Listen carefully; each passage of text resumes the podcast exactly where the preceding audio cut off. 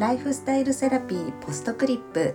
こんばんはオニブックスの青柳ゆきです。今週もお疲れ様でしたの気持ちを込めて私のライフスタイルセラピーのものやエピソードなどを毎週金曜日に少しだけお届けさせていただきたいと思っております。皆様こんばんは。あっという間に12月も上旬を過ぎてしまいますね。なんだか気ぜわしい感じがしますけれども皆様いかがお過ごしでしょうか？私は今週はあの今週末にあるひろみ深見さんのイベントの準備で本当にてんやわんやという感じです。今日はあのそこでその準備の中でこれぞ危機管理状況を見据えてると思った後輩の一言についてお話しさせていただこうと思っております。なんかタイムリーなのでこのお話ししたいなと思いました。今回のひろみ深見さんのイベントはもう本当大人数で東京は約500人大阪は約300人と本当に大きなイベントなんですね。もしもご参加される方でこれもお聞きしていただいている方がいたら本当に金曜日と土曜日お会いしましょうという感じなんですけれどもそれでそのご参加される方たちに、まあ、全員にお土産をお渡しするっていうのを、まあ、お二人とずっと準備をしていてでこうお二人が手配してくれた、まあ、お土産私たちが準備したお土産でまた抽選で当たるお品みたいなのがこうどんどん届いてあの大きな会議室のおそらくこう段ボール100個以上はあったんじゃないかなみたいな中の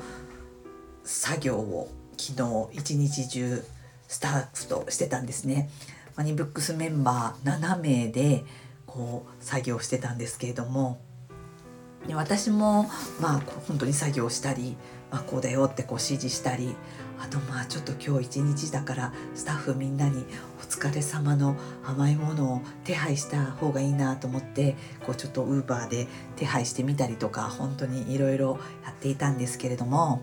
その大きな段ボールを東京会場と大阪会場に送る手配をしたんですね。まあ、多分東京60箱とか大阪40箱とかもうかなり多い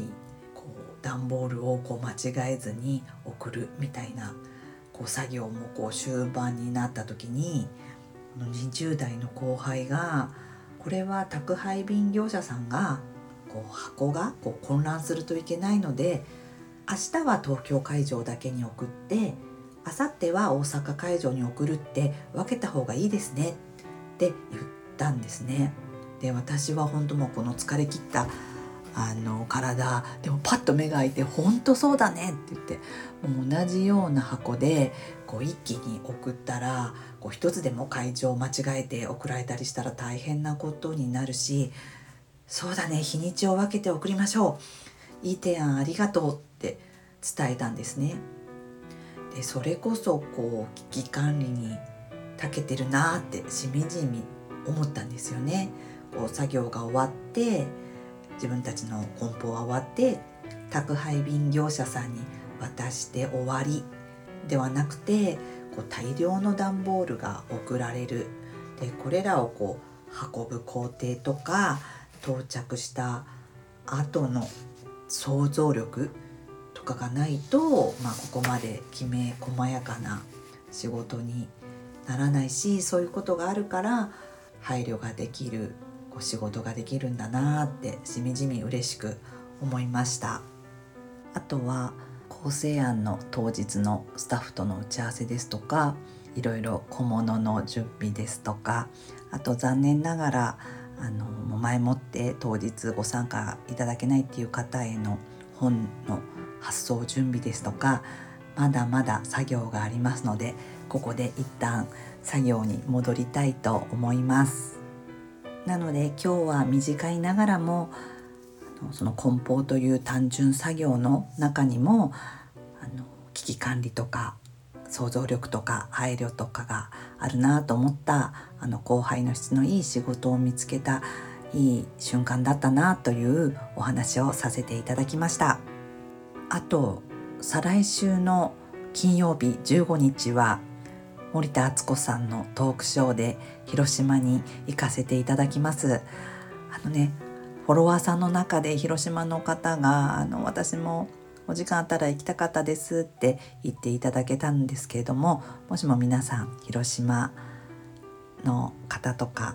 近県の方とかいらっしゃってお時間ありましたら是非いらしてください。それではまた来週お会いしましょう。